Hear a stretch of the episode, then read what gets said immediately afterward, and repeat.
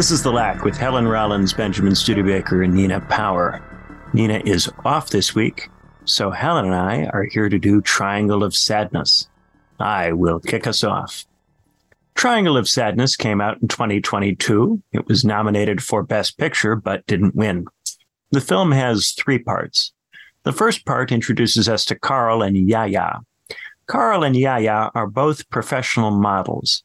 They date each other as a business venture to pool their followers and increase their online influence. Yaya understands the dynamic. She approaches the relationship from a purely transactional standpoint, demanding Carl pay for everything when they go out to eat and making a scene whenever he offers even a modicum of resistance. Carl finds the transactional nature of the relationship impossible to confront, even when Yaya explicitly tells Carl that she aspires to one day become the trophy wife of a very rich person. Carl insists that she will eventually come to love him. Eventually, the business venture pays off. Carl and Yaya are given a free cruise. The cruise company wants them to take and post photos online that make the cruise look like a good time. This brings us to the second part of the film, where we are introduced to a variety of wealthy tourists and a variety of poor staff members. The staff are desperate to please the rich guests, both in the hope of receiving tips and out of fear of getting fired. At one point, Yaya flirts with a staff member. Carl gets jealous and reports the staff member for improper attire. The staff member is summarily fired. Carl seems to feel bad about this but he doesn't intervene. Later, one of the rich guests tries to be nice to the staff by demanding that all the staff members go for a swim. This imposed fun enormously inconveniences the staff. They have to pretend to enjoy the swim, even as the swim prevents them from performing their duties. When these duties go unperformed, they get in trouble. So, to avoid upsetting the customer now, they are forced to upset the customer later. The swim forces them to delay dinner, and the delay causes the seafood to go bad. The rich guests contract food poisoning, and the situation disintegrates rapidly. The ship captain, played by Woody Harrelson, occupies an interesting position in all this.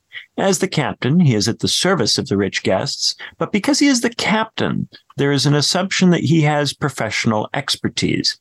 This professional veneer offers him some level of protection.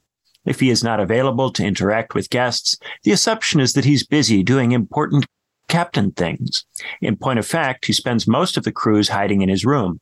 We never see what the captain does in there, but when people knock on the door and try to speak to him, we get the impression the captain is very likely drunk. But without entering the room and disturbing the captain, it is impossible to be absolutely certain that this is the case. The captain has figured out that if he makes one appearance during the cruise, that will suffice. He pulls himself together for that one appearance, looking and sounding like a competent ship captain.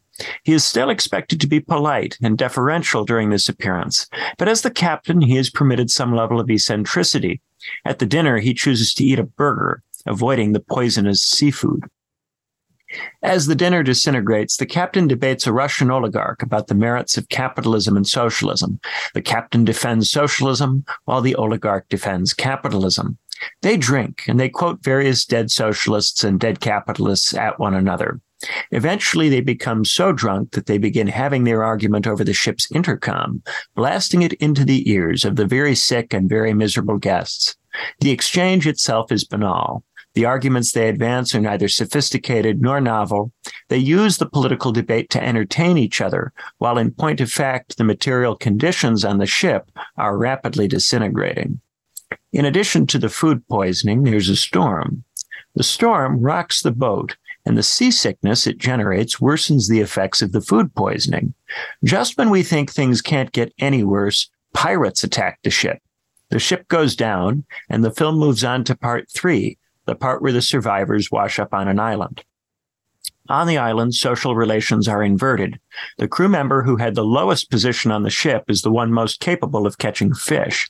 Since she can catch the fish, she can distribute it in whatever way she likes. She uses her leverage as the fish catcher to dominate island life, reducing both the rich guests and more senior members of staff to her servants. Carl is eventually compelled to sleep with the fish catcher in exchange for food. This horrifies Yaya, but in this context, Yaya has nothing to offer Carl, and so Carl ends up with a middle aged woman in whom he would ordinarily have no interest. Once again, Carl is not able to confront the transactional nature of his relationship with the fish catcher, insisting that it's based on love, or might in the future come to be based on love. He tries to persuade the fish catcher to join him in this ideological narrative, but the fish catcher refuses to participate. Carl gives her love, and she gives him fish. The truth is beautiful, and the ideological carapace is unnecessary. There is no other way for Carl to feed himself. He has no useful skills and is valued for his beauty alone. Eventually, Yaya and the fish catcher go on a scouting adventure together. They discover that the island is not uninhabited. In fact, it's a resort. Yaya is excited to finally escape, but the fish catcher is loath to leave this lifestyle behind. The film ends with the fish catcher clearly considering beating Yaya to death with a rock to prevent her from telling the others. As the fish catcher thinks about this, Yaya promises to give the fish catcher a better job when they return to society. Does this convince the fish catcher to kill Yaya or to spare her? We never find out. For me, the most interesting bits are the bits to do with the captain and with Carl. Carl is the person who insists on ideology, even when he is given every opportunity to discard it. He needs ideology to accept his social role. In each of the parts of the film, there is a moment when Carl retreats into his ideology to spare himself a confrontation with the real.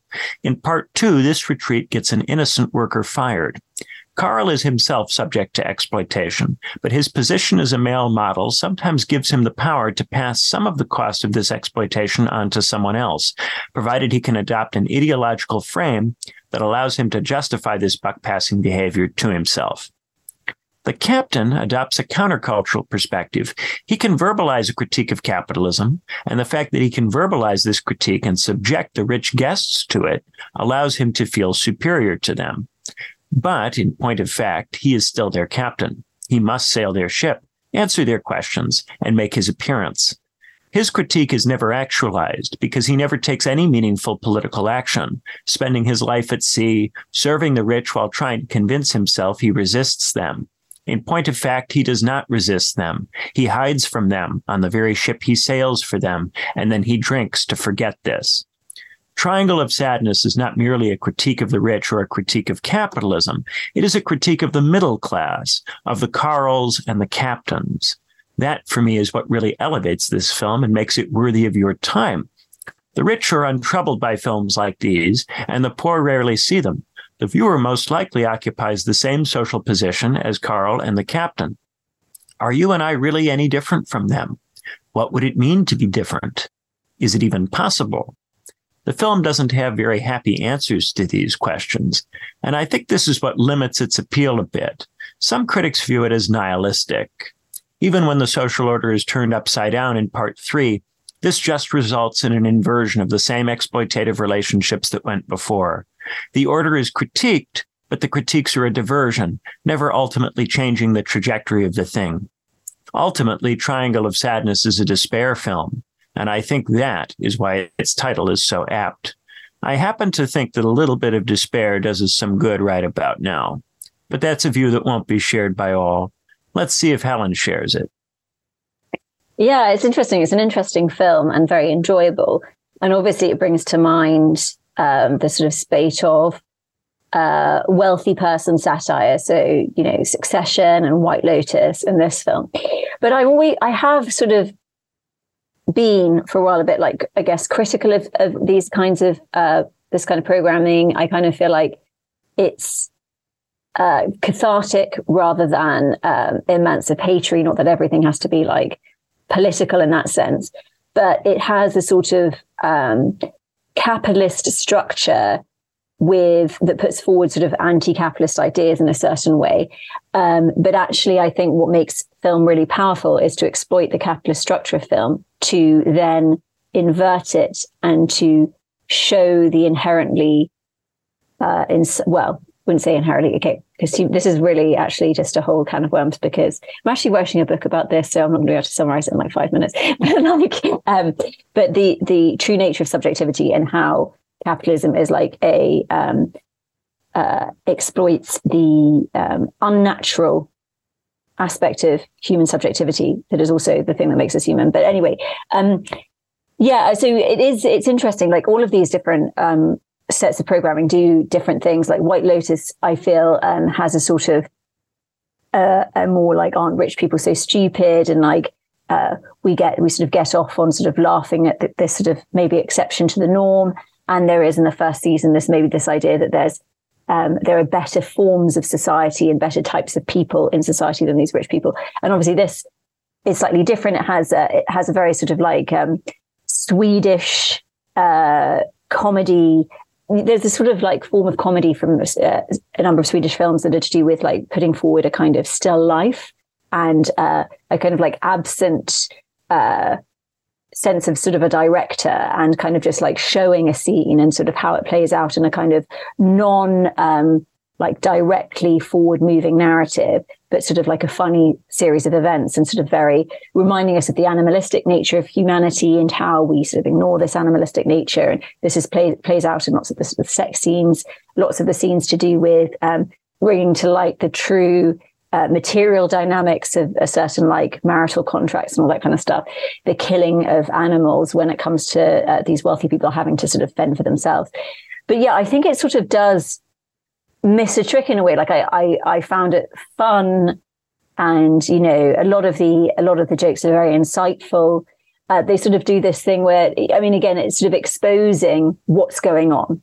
So really, you know, you were saying like um, Carl is really a character who expose through his character ideology is exposed because it's brought to the light, but it doesn't really expose why it's going on. And it's sort of, you know, again, it's like this kind of critique, and it's like, well, at the end of the day, like, ha ha ha, that happens, and, um, but I also sort of feel, you know, I, I've actually worked in sort of some of these environments, and I think what's truly powerful about witnessing this kind of thing is not that oh, it's funny and crazy, and aren't these people so ridiculous. It's more the the utter tragedy of it, and the utter tragedy of it um, kind of speaks to the utter tragedy of the entire system that rises just a handful of people into this tragic situation that's extremely depressing. Um, and I think that what film does really well is that it brings, because of its very structure, it brings viewers along um, a journey of desire um, by exploiting this aspect of subjectivity that plays into the market system. And then it's capable of undercutting that desire and that investment, that libidinal investment with um, a certain kind of radical insight. Um, and I mean, uh, yeah, as I say, I'm not going to like completely explain the logic of that because it just takes too long. But uh, this this film, and uh, you know, it it does have a sort of like three part structure or whatever, but it's not really a kind of um, film in that sense of going on a journey and discover. It's more a kind of a portrait um, where funny things happen and uh, funny insights are sort of brought to light.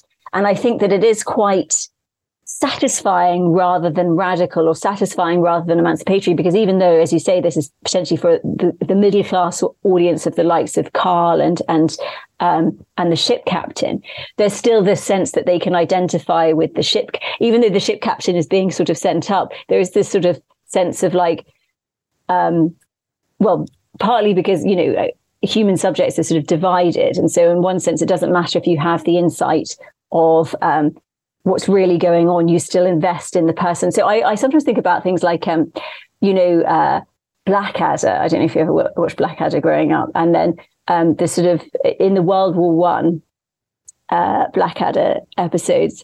There was this sort of series uh, with different characters and different different roles, and you have the kind of staff officers. So the the general and then his sort of underlings who don't they don't go to the front and they sort of live in more kind of luxurious circumstances. And obviously they are sort of sent up as being like ridiculous and um, cowardly characters. But i think at the end of the day when you watch it you sort of think like oh i'd like to be in that position kind of thing. So you know we still kind of invest in this sort of way despite a kind of conscious critique. Because i don't think like we all know how bad capitalism is right? You can have this dimitri character who's a who's a, a Russian oligarch who sells shit for a living.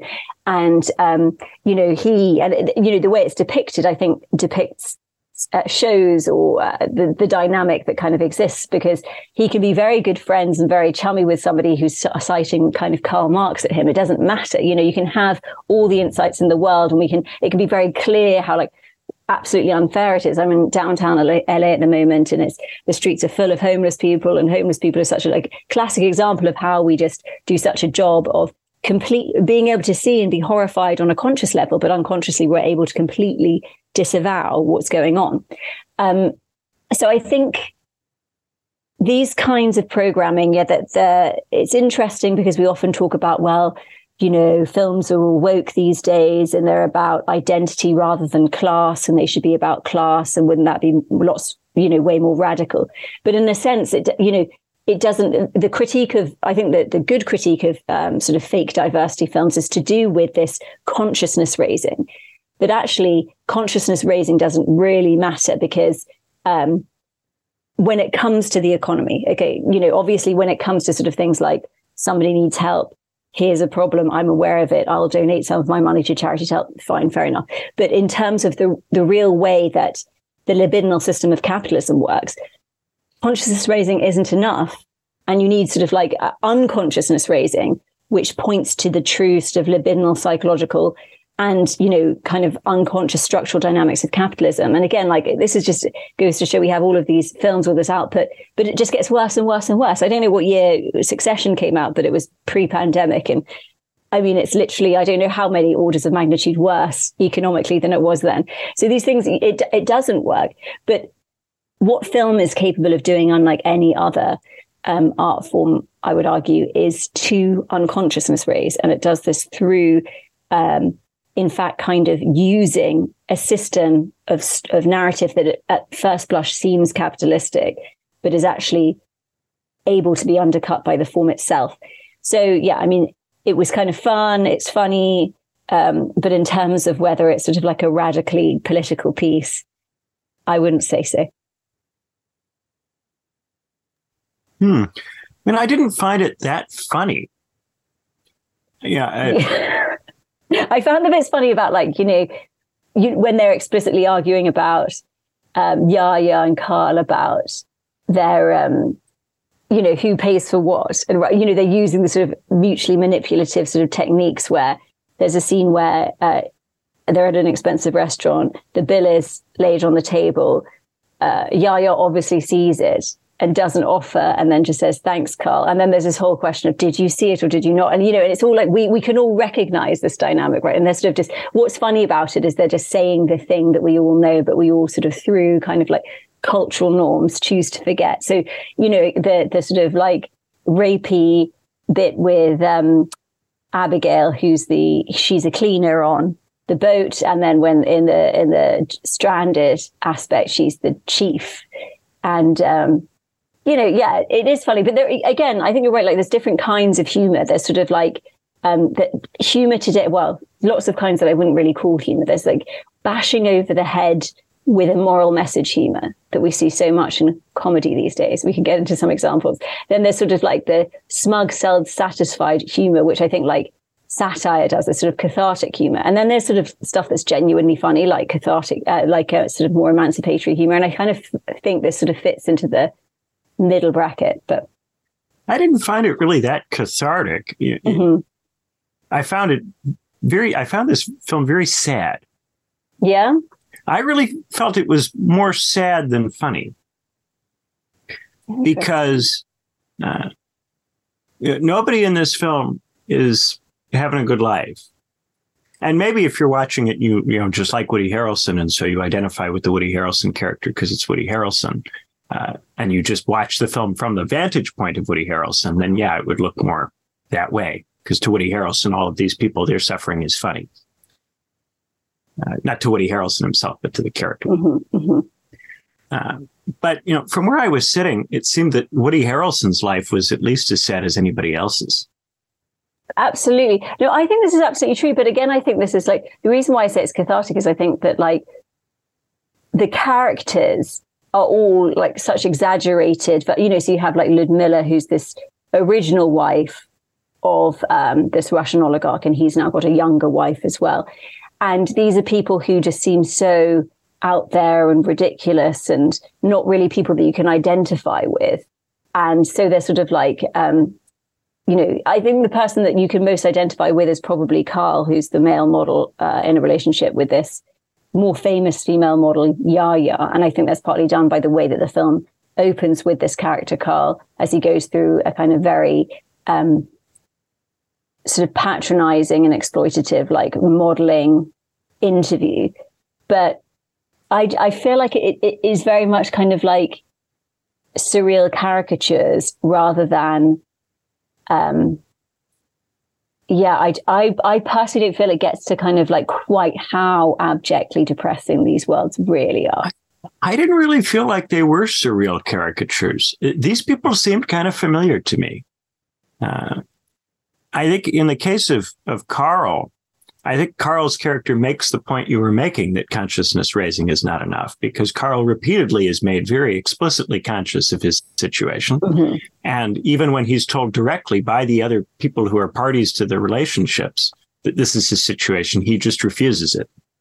Yeah, I guess what I'm trying to get at with um, why I feel like it doesn't do sort of this unconsciousness raising rather than consciousness raising, because it's like even though the character shows, so it's constant, the film is consciously showing that Carl disavows, but it doesn't operate, the film doesn't operate on the audience where it gets us to ad- address our own disavowal through transference. So I would argue that like film has this capacity to operate like the analytic process. So we engage libidinally in a film. So we go to psychoanalysis kind of believing that the psychoanalyst is going to be able to transform our lives and sort of sort out our problems. And this investment that we have, transference, allows us to invest in it. And it's only through transference that we can kind of come to understand that this person is just a person like anything else.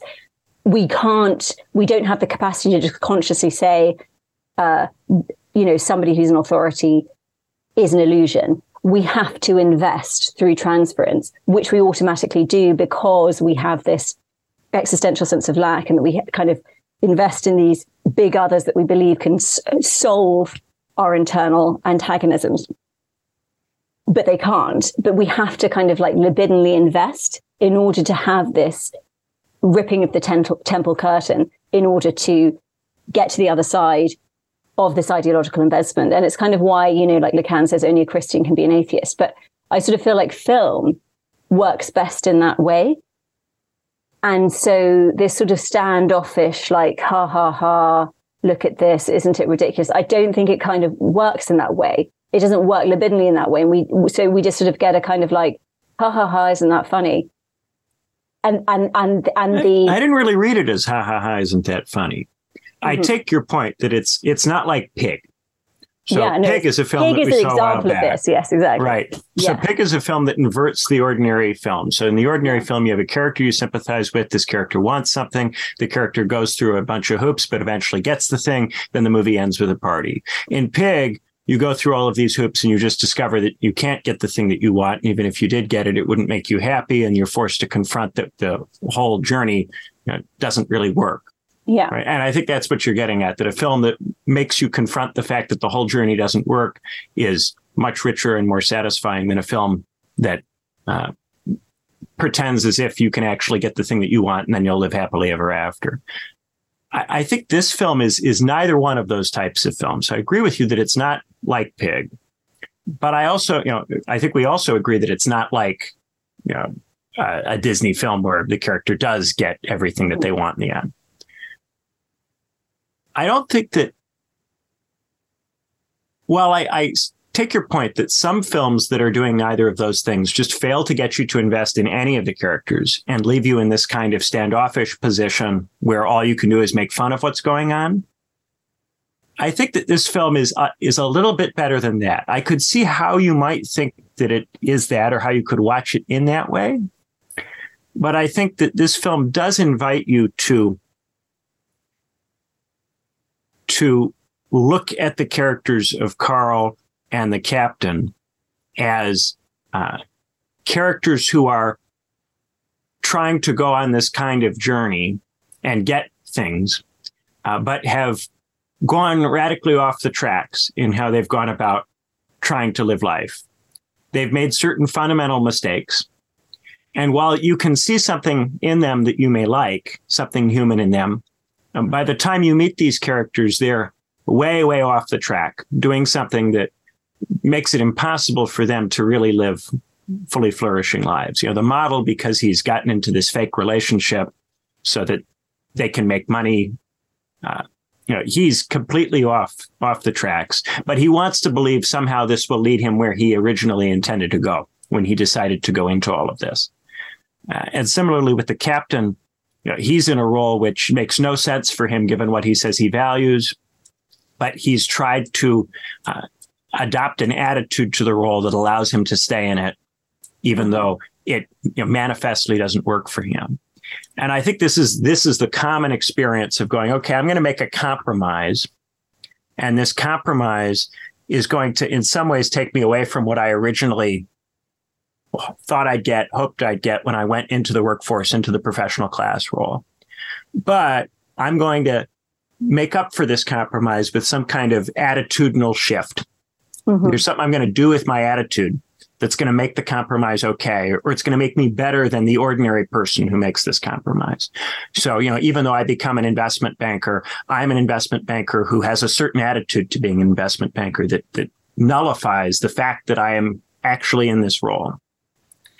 And so with these characters, they're they're sympathetic insofar as they are well-meaning people who, because of the structure of the system, have been sucked into these roles that are bad for them.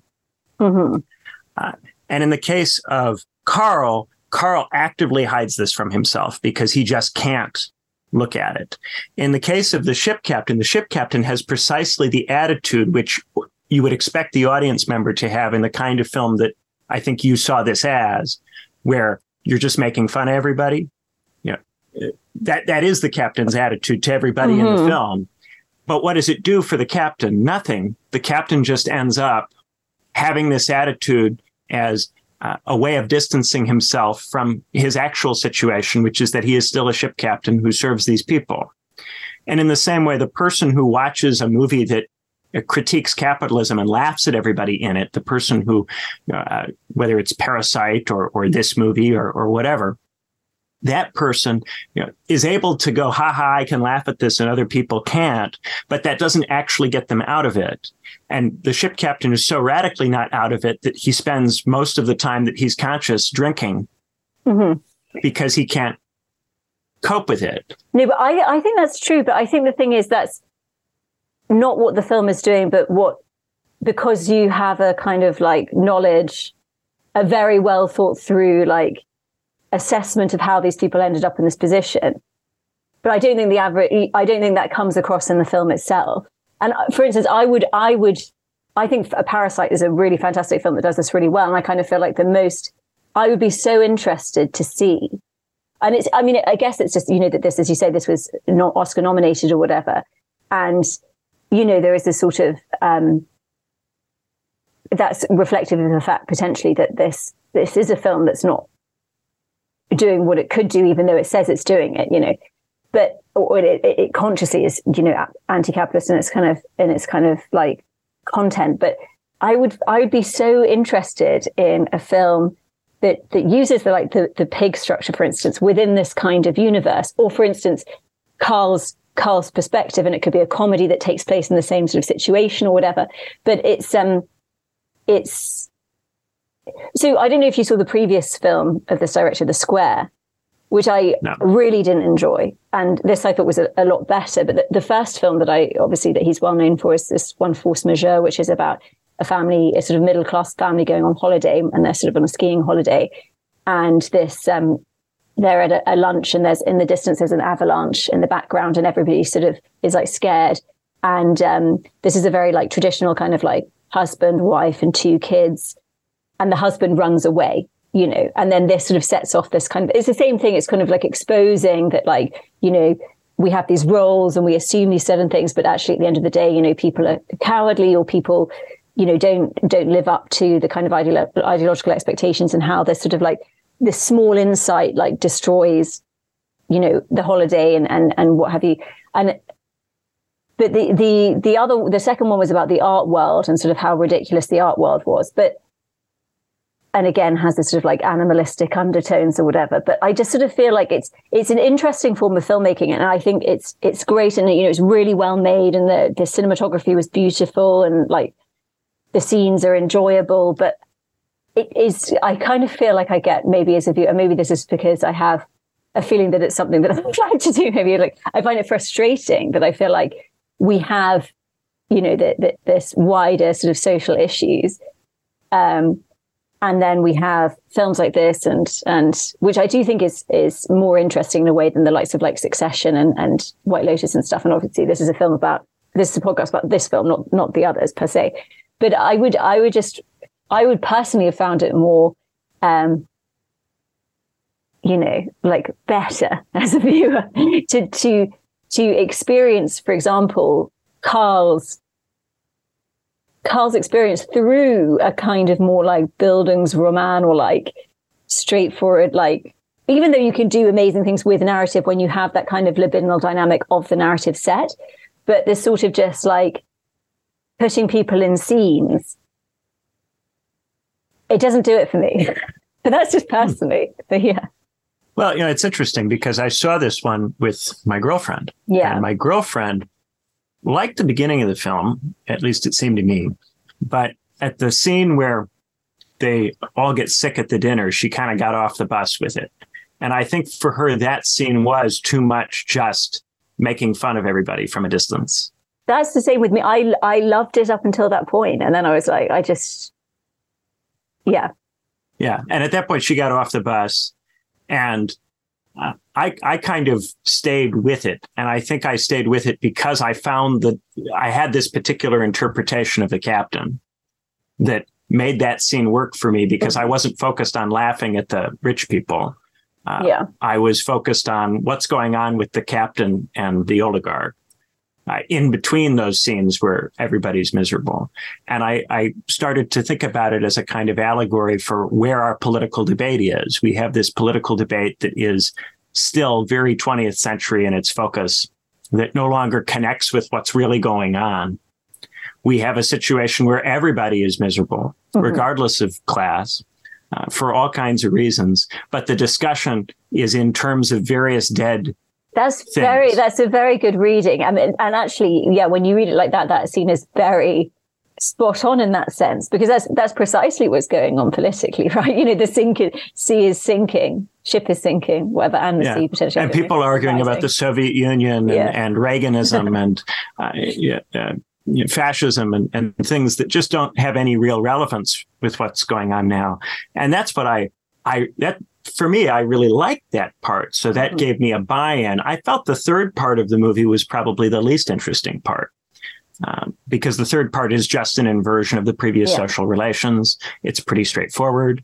Uh, and Woody Harrelson is gone for whatever reason. The captain yeah. isn't there. And maybe it's because that kind of, I, I, I had this thought that the captain just cannot make sense without the ship. You know, you can't have yeah. that character there is no other role for him to go into or, or other thing for him to do. What's interesting about him is this very specific position he can only occupy in the context of the ship. And if you were to keep him on the island, they they wouldn't know what to do with him. He would be Woody Harrelson, so he'd get all the attention and it would suck all the energy out of what everyone else is up to. Mm-hmm. Mm-hmm. No, it's true. It is interesting because I guess it's you know this third scene where the nihilist, you know, criticism has come in, and you know, so you have a social order that's a precise inversion of the, the ship itself. And then uh, the ending is like basically a return to so um, Abigail, who is the new leader because of her fishing skills, who is a cleaner on the on the boat, and Yaya, who's the um, internationally famous model, go on a look on the island that they've ended up with uh, to find a new, you know, if, if anybody's about there and they find a five star resort, which is obviously like an exact replica of the world of the yacht that they've just left behind. And obviously Yaya's like, yes, let's go. But the um, cleaning, the lady who's a cleaner is obviously, you know, like, oh shit, would she, she would rather be, it claims, in the, um, in this, which I also think is a little bit kind of facile. Not that everything has to be like correct, you know, or like, but you know, so, so, so basically saying that somebody who is you know, of a, of a different social strata would rather be, uh, anyway, but yeah, I mean, you can't like gen- generalize that. It's just a movie or whatever. But um, yeah, it's. They have to make a uh, point to say she doesn't have kids so that you'll buy it. You buy it, yeah, no, exactly. exactly. Um, but it's, you know, I thought that was quite funny. But um, yeah, but it is it is true. The Woody Woody Harrelson character is an interesting character, but it's interesting as well. Like um, that that you identi- identified with Woody Harrelson because he's such a small character and he comes in sort of only for the middle third and he's only really in one scene, but his sort of voice is in um, the other scenes. And I guess if there was a, a main character, it would probably be Carl. Um, but again, you know, and I think the reason why um, Carl would be read as the main character more generally is because there is an attempt to for the to get I think the audience to libidinally invest in Carl as you know in terms of empathy and to identify with him in terms of his position um, because of the opening scene. But yeah, this isn't this isn't to say so this isn't to say that you can't do films in this way. I, I absolutely think that you can, but you know what I think makes a film a film, in my opinion, is not does it have a start to finish narrative, but does it employ a certain libidinal dynamic on the part of the audience, which is easiest to do if it's a start to finish narrative, conventional narrative. But there's all sorts of other ways to do it. And, but, you know, I would say this was more of like a, a still life and a set of scenes with a sort of chronological component, which is great in and of itself. But I would just love to see a film that gets the audience libidinally invested in the kinds of things that the uber rich are up to and then really exposes the tragedy of it. I personally am waiting for that to be made, but I have yet to see it. well, I think you should make it. I I think, I think that the the first part, yeah, they're they're trying to get you to invest in Carl. I think the second part of the movie moves away from Carl mm-hmm. and Yaya to a substantial degree to the point where I don't really think the second part of the movie is about them. Yeah. I think it's really about the ship captain and the crew and, and how they're interacting with the rich people. Uh, and in that context, Carl and Yaya are just visitors, really, to a world that isn't really theirs. Mm-hmm. And then in the third part, I almost felt that the film was more from the fish catcher's point of view. Uh, maybe to some degree, you're still in Carl because you had Carl at the beginning, but I thought it was really following the point of view of the fish catcher a lot mm-hmm. uh, of what would you do if you suddenly had this opportunity. Um, and maybe there was an invitation to to feel a certain catharsis for the fish catcher finally getting a chance to invert it all. Mm-hmm. I saw it more as a negative thing of just you know, if you do and go into some kind of state of nature pre-social situation, you just get something that is different or something that's inverted. You don't get something better. So a kind yeah, of negation yeah. of primitivism and anarcho primitivism, which I think has some value. Yeah, I think but, so uh, well. Yeah, yeah, but not as as powerful a message as as I thought there was in the the first part. I think was kind of. I wish we had Nina for the first part because I think Nina would have found the gender dynamic in the first part interesting. interesting. Um, but uh, the second part I thought was really good just because I got into mm-hmm. the captain. Uh, but yeah, I take your point that there are certainly I think Pig is a better film than this. If Pig is the film that comes closest to doing what you like, uh, which I think it probably is of all the films we've done. Um, you know, Pig yeah, Pig is better than this yeah. film, but I, I, think this film is still good. And yeah, I no, I think it's it, good, and yeah, it is. It's obviously like and stylistically and and tonally, I thought it was very good, and and in terms of the way it was put together, I thought it was you know a really great achievement. But this is interesting because we're talking about like class, and as I say, like it's in in some ways it's very interesting because it's bringing out class dynamics that aren't usually brought out. You know, so we have, but I have something about this not usually seen on screen sort of thing. I think I've shared like screenshots with you. Like every single person in the film industry these days is forced to say that their USP is that they like to to make films about voices who are not heard usually on screen. It's like everybody literally everybody says this in this sort of reflexive way and we're but again and then and then yeah we do have more films now well do we question you know there's this whole thing of like uh oh is it a x y and z identity? And then you look at some film from the 90s that does it without you know say claiming that it does it. So um but yeah no but you can explicitly do things about you can do things about a you know a class structure or about a um uh you know, bit, being middle class and how it's different to being, you know, bourgeois or how it's different to being, you know, the exploited class, whatever. But it, I still think it's not really, it's not going to have that real emancipatory power. And I think because of that, it's not, I mean, it's interesting because, you know, it might get awards and things like that. And this film certainly did, did really well. And, you know, and that's, you know, congratulations to the filmmakers and everything like that. But it's not like, it's not, I don't think it really, does something to the audience and and, and therefore has this kind of um, power that might lead it to be something that is a film that says something about the human condition or, or, is transformative in some way. And not every film has to do that at all. But I guess I'm just getting a bit done with these, which I I watch all of these by the way, and I enjoy them. So, but I feel like um, having worked in these situations and maybe having some sort of sets of ideas about what film can do transformatively. It's like, I think there's a trick being missed. But it's not that it's everybody's responsibility to like get get get what I think in my head right for me. You know. So. Uh, yeah, I, I think that there are certainly more things we can do with film than we've done. Uh, I'm not sure that there's anything we can do with film that would be so much as to make film inherently emancipatory. Because at the end of the day, even a very good message on film uh, a very well constructed message is still a message in a film. Yeah, no, it is. But I mean, yeah, it's interesting. It's still it's still always made within the constraints of the market, and therefore, you know, you're limited with what you can do. But I do think that there are, um, because of the nature of um, subjectivity, this leads us to be the possibility of there being an opening within subjectivity that certain technologies that had been developed, including the transferential relationship between like analyst and analysand and film and other things, you know.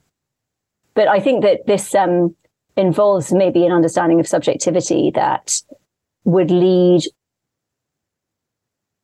it is not automatically borne in mind because it's in a sense easier to disavow it to continue on um, but that you know, in different, you know, we've talked a lot about like the, the modern subject, right? That like the modern subject isn't necessarily better because so obviously religion is something that when religions emerge, I think that there is this sort of like tendency for there to be any, you know, religions can, can become kind of capitalistic or can become like, um, you know, on the side of death drive rather than like emancipation. But there is this sort of like attempt to deal with an acknowledgement of the nature of subjectivity in a certain way.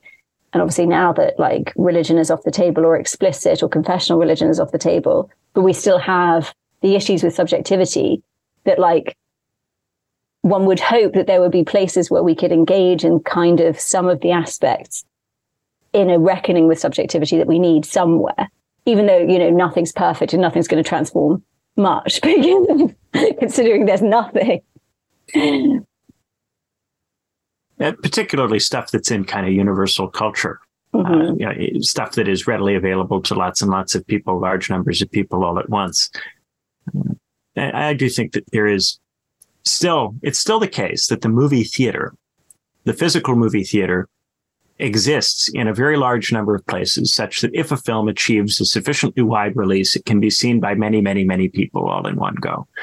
Uh, although it has in recent years become very difficult to get even a reasonably good film, let alone a great film, into very large numbers of movie theaters. Um, to some degree, the streaming, I think, helps insofar as some films that cannot get a wide theatrical release do get onto streaming. But then you have to find them. Yeah. On streaming. Exactly. And it takes people a while. Some people eventually do find them, but you need enough time to look around long enough. And, and that tends to favor people who have time. And that cuts against uh, a cross, cross class audience. Very much so. This one I, I did find on streaming. And mm-hmm. interestingly, about a week after I saw Triangle of Sadness, uh, my mother found it on her own on streaming. And I went, oh, wow. So my, my mother actually watched Triangle of Sadness. I, I wouldn't have picked her out as somebody to go in search of it, but Netflix happened to pop it in front of her and she did see it. What did she think of it? there was a similar kind of thing where she was with it for the first half and then she got off of the bus. Uh, though she, I think she did take the scene with everybody sick on the ship as cathartic and funny. Mm-hmm. Uh, it wasn't until part three that she got off the bus. So my girlfriend got off at the scene where everybody was seasick. My mother got off once they were shipwrecked on the island because she felt that that part was too brutal mm-hmm. and too dehumanizing. Interesting.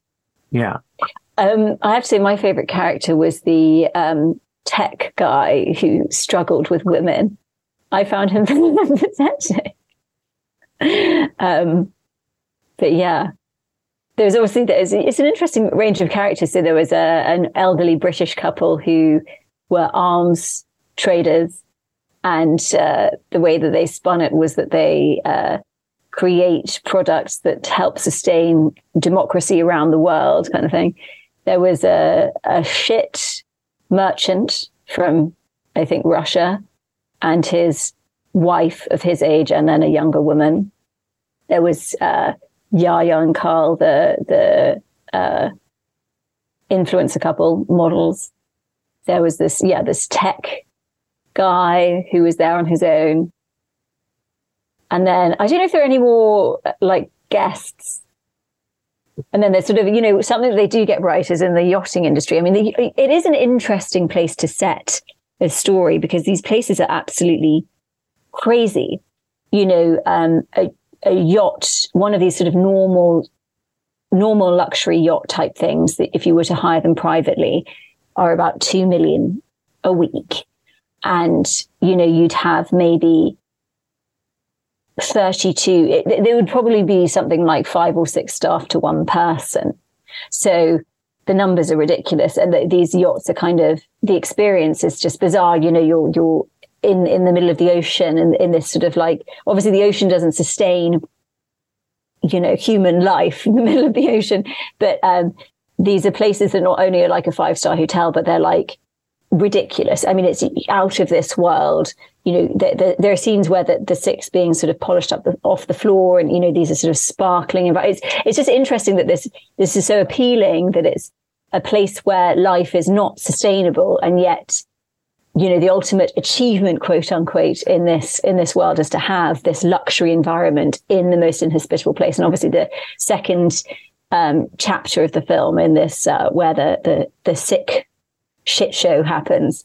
They're having this luxury dinner in the middle of this sort of like storm. But there's an early scene in this second part where a helicopter sort of like um, going through the ocean and, and has a sort of a like a pelican case, uh, which looks like it has some kind of like really important, you know, materials in it.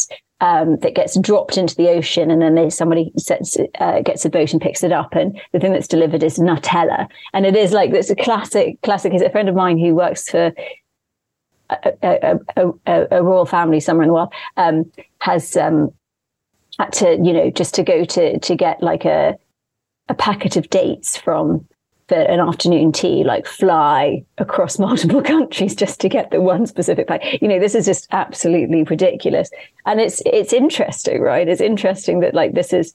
It's funny. Um, doing a, a piece of work at the moment about a family that was sort of cancelled 40 years ago for or 30 years ago for um, excessive spending but the, the the the what we're talking about today in terms of excessive spending is like ridiculous yeah i have to say I, I thought that at least up until the point at which the ship goes down i mean mm-hmm. it's somewhere in that scene where everybody's sick and the pirates attack at some point it becomes unbelievable but for quite a while in part two i felt the ship environment was pretty believable mm-hmm. and you know, in terms of this inhospitable environment, there was a time I, I went to Las Vegas and I found Las Vegas to be a bit like that ship in terms of know, here's a city in a place where human life cannot ordinarily be sustained and is only sustained through a lot of infrastructure and technology and logistics. And yet, you know, you have all of these people and they're not at all concerned about all of that. They're there to have a good time. Mm-hmm. Their good time is entirely artificial. It's all machines and, and play places and, and stuff made by people for people. None of it really comes from the environment apart from the fact that it doesn't get cold. Uh, and yeah, so I, I, saw a lot of commonality there. It mm-hmm. also reminded me of a time I was at a, uh, I think it was a dinner at a Cambridge college, and there was a guy there who was a bursar. You know, the bursars are yeah accountants at these Cambridge colleges. They handle the money, and the bursar was retired, and he was talking about how he was going on a trip, like a six month or three month. It was a very long trip to Australia. Uh, and he he told this story, and then later in the same dinner, he started talking about how you know, everybody thinks that the college has so much money, uh, but it doesn't really. And you know, uh, professors are always trying to you know get money out of the college, and and uh, you know, grad students always want money out of the college, and there isn't all this money for everybody. Uh, and he's going on this big trip yeah. as a retired bursar to Australia, and uh, he has no real awareness of the uh, irony of that. Yeah, I mean, the funny thing is, is yeah, it's very difficult for humans to, you know, the, the, the uh, to empathize with other humans' amounts of money, or you know, where everybody feels like their lot is not because there's always one person with more money, so you always feel comparatively more, even though yes, going on a six month trip to Australia is not indicative of that. But yeah, no, and I don't, I don't begrudge him. You know, yeah. it's just that he could say that while at the same time going, "Why does anybody else think that there's money?" No, in a in a like a ornate kind of gold gilded, I don't know, medieval building. Although you know there is this difference. It's interesting to use the analogy of Las Vegas because obviously this is a sort of like new money environment, and the the money that exists today. Uh, is it's it's an interesting one in relation to taste and how that relates to the sort of a different order of you know um, money under capitalism and how yeah like class classes have changed as in the class um, the composition of, of different classes and like how this has affected taste and how the taste in yeah some of the stuff I've seen in, in these kinds of environments uh, in terms of what's considered like artwork and it's it's kind of crazy you know. Anyway we won't go there. But um it's it is it, but it, yeah there is there is a sort of like well the thing the thing that is you know we're talking about like the point at which people are lost and maybe that scene of like everybody puking and shitting everywhere. That that's obviously surreal and kind of an exaggerated scene because nobody gets um, food poisoning from oysters to that extent. But the thing is, it's like, it doesn't need to be surreal. It's already extremely surreal, you know. The Nutella being dropped in the ocean, you know, the, when you when you line that up against the the puking and shitting, you think like, oh, maybe that's no, no, that's that's nothing compared to like the reality of what happened.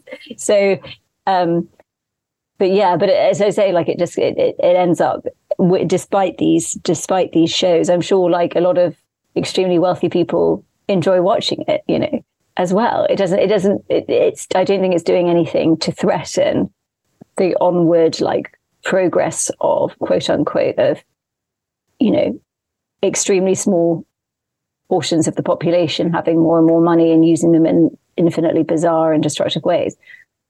Yeah, I also found interesting the the fish catcher when she's on the ship and she's a crew member, you really hardly see her at all. She's just ordered around a little bit. She has very little dialogue. She isn't a subject on the ship. She's yeah. not really a character in the film. She's almost a background character, uh, almost someone with no lines. Uh, could almost have been played by an extra for all you would know. And then all of a sudden she's a character, but she's only a character because she ceases to be a worker once absolutely true. Yes, yeah, very, yeah, that's a very the workers point, are yeah. entirely subaltern in this film. They're yeah. entirely without any voice, I, unless they are either high enough up in the hierarchy that they can give orders or make demands on people. Mm-hmm. Uh, or you're on the situation of the island where the social structure is disintegrated. It's the only situation in which someone who's a worker can really speak in this film. And so, you know, there is this cant about oh, making films for different perspectives or for you know uh, featuring different voices that aren't usually heard. I think part of what's interesting about this film is that it it overtly doesn't do that. There yeah, is yeah, no perspective exactly. that isn't ordinarily heard in this film. The uh, perspective that isn't ordinarily heard, the worker's perspective, is only heard in the context where they're no longer in that class. So the class never speaks, really. And I think that's absolutely true. And I, I, think that's a very, very good point. And it is something that the film does really well. And you're right. Like as soon as this unheard voice is thing, well, as soon as it's heard in, in, in material reality, not in the, the context of this film, you know, it's already too late, you know, or it's through the voice of somebody who is heard, who isn't the person who's unheard. But anyway, so, but it is interesting. And I think there's, um, I think I, I can't even remember, but Abigail, who's this, this cleaner who becomes the leader in, um, on the island, she's the person who knocks on the door of um, Carl and Yaya early in the film and says, Do you want your room cleaned? Right. And we see her for like 20 seconds. It could yeah. be her. I mean, I can't remember. I think it is her. I think it is her. Yeah. But, um, but you hardly would notice. You would hardly notice. But it is interesting that suddenly you have um, these workers, and there's a, there's a pirate character as well, subjectivized, and how kind of bizarrely traumatic it is for the subjects of the earlier films, so the more bourgeois characters, and how they have to quickly come to terms with the with reckoning with the subjectivity of the worker. oh, this is something I've neglected. So yeah. one of the people who's washed up on the island in part three is a pirate. I, mm-hmm. I'm pretty certain. Yeah, he is. Yeah, by the end of the film, and, it's true. Yeah, yeah, and he says when they ask him who he is, he says, "Oh, he was in the kitchen. He worked in the kitchen, and that's why they didn't see him." And they all buy that. Yeah. because none of them recognize anybody who's a worker on the ship, and uh, it, it doesn't at all strike any of them as odd that they wouldn't know who somebody who worked in the kitchen was. And I think that underlines that you know, these people who are not subjects are subjects only in the context where the society has collapsed. And that I think is some value added by no, the third party. I, I have to say that is a very interesting point. point. And I do think that scene where they're sort of sitting around the fire and coming to terms with the subjectivity of Abigail. So she she kind of like um gets dinner on the first night. She she wrestles with an octopus and cooks it, and they all want to share their meal. And she's like, "Wait, I I cooked this. I'm getting half of it." You know, and they all have to reckon with it. And it's it's really it's really interesting. Um, but and it, uh, you know, it gets the kind of like the actual the truth of like Hegel's master slave dialectic very well because the issue in the master slave dialectic is that the slave isn't a subject. And that's really a problem for the society because if you you need the other, the dialectical other with whom to dialogue to because it's only in the eyes of the other that you you yourself are seen. So you never have like a clear picture of what's going on without the subjectivity of the other. So, you know, according to this logic, this is always doomed to failure. And I think this shows really well, you know, people are sort of master slave dialectic is to do with one person and another person. It doesn't really, you know, people don't really reckon with the, the fact that it's to do with the fact that the slave or you know is is not considered a subject a dialectical subject. It's not really to do with you know power per se but the fact that this person is dehumanized and not subjectivized. And this yeah it does it extremely well. It does it extremely well. And obviously you know in terms of like the racial dynamic in the yacht you have the kind of it's you know it's a filipino group of people who are the kind of doing the the menial tasks and then you have young european women mostly doing the kind of um, crew and then you know some some men doing the there's a Greek guy who's fired for taking his top off as you described and Carl in so there is this sort of like and that obviously is part of you know the way in which in these situations the the workers are you know rendered non-subjects because there's a way to sort of distance them as as like you know racially other or whatever yeah yeah Okay, so we have we have yeah, some redeeming value there. No, and I, I have to say, like, I don't want to be harsh, but I did I did enjoy it. I think it's just a personal kind of, and I think we're kind of quite honest on this podcast. What's the point of having a podcast if you don't say what you think? But um, yeah, yeah. I, but I, I, I did think it was it was good, and I recommend that it's watched. I think it should be watched and celebrated. I think it's a very good good film. But you think we can do better, and you wanted yeah. to point to what we could do there. Yeah, exactly well. I think that's that's important because we are always uh, falling short. Anyway, we're pretty close to about an hour, so maybe we should wrap it there. Sounds cool. Uh, and go over and do the B side for our Patreon listeners. You can hear that on Patreon. Um, thank you guys so much for listening, and have a wonderful rest of the day. Bye bye. Bye bye.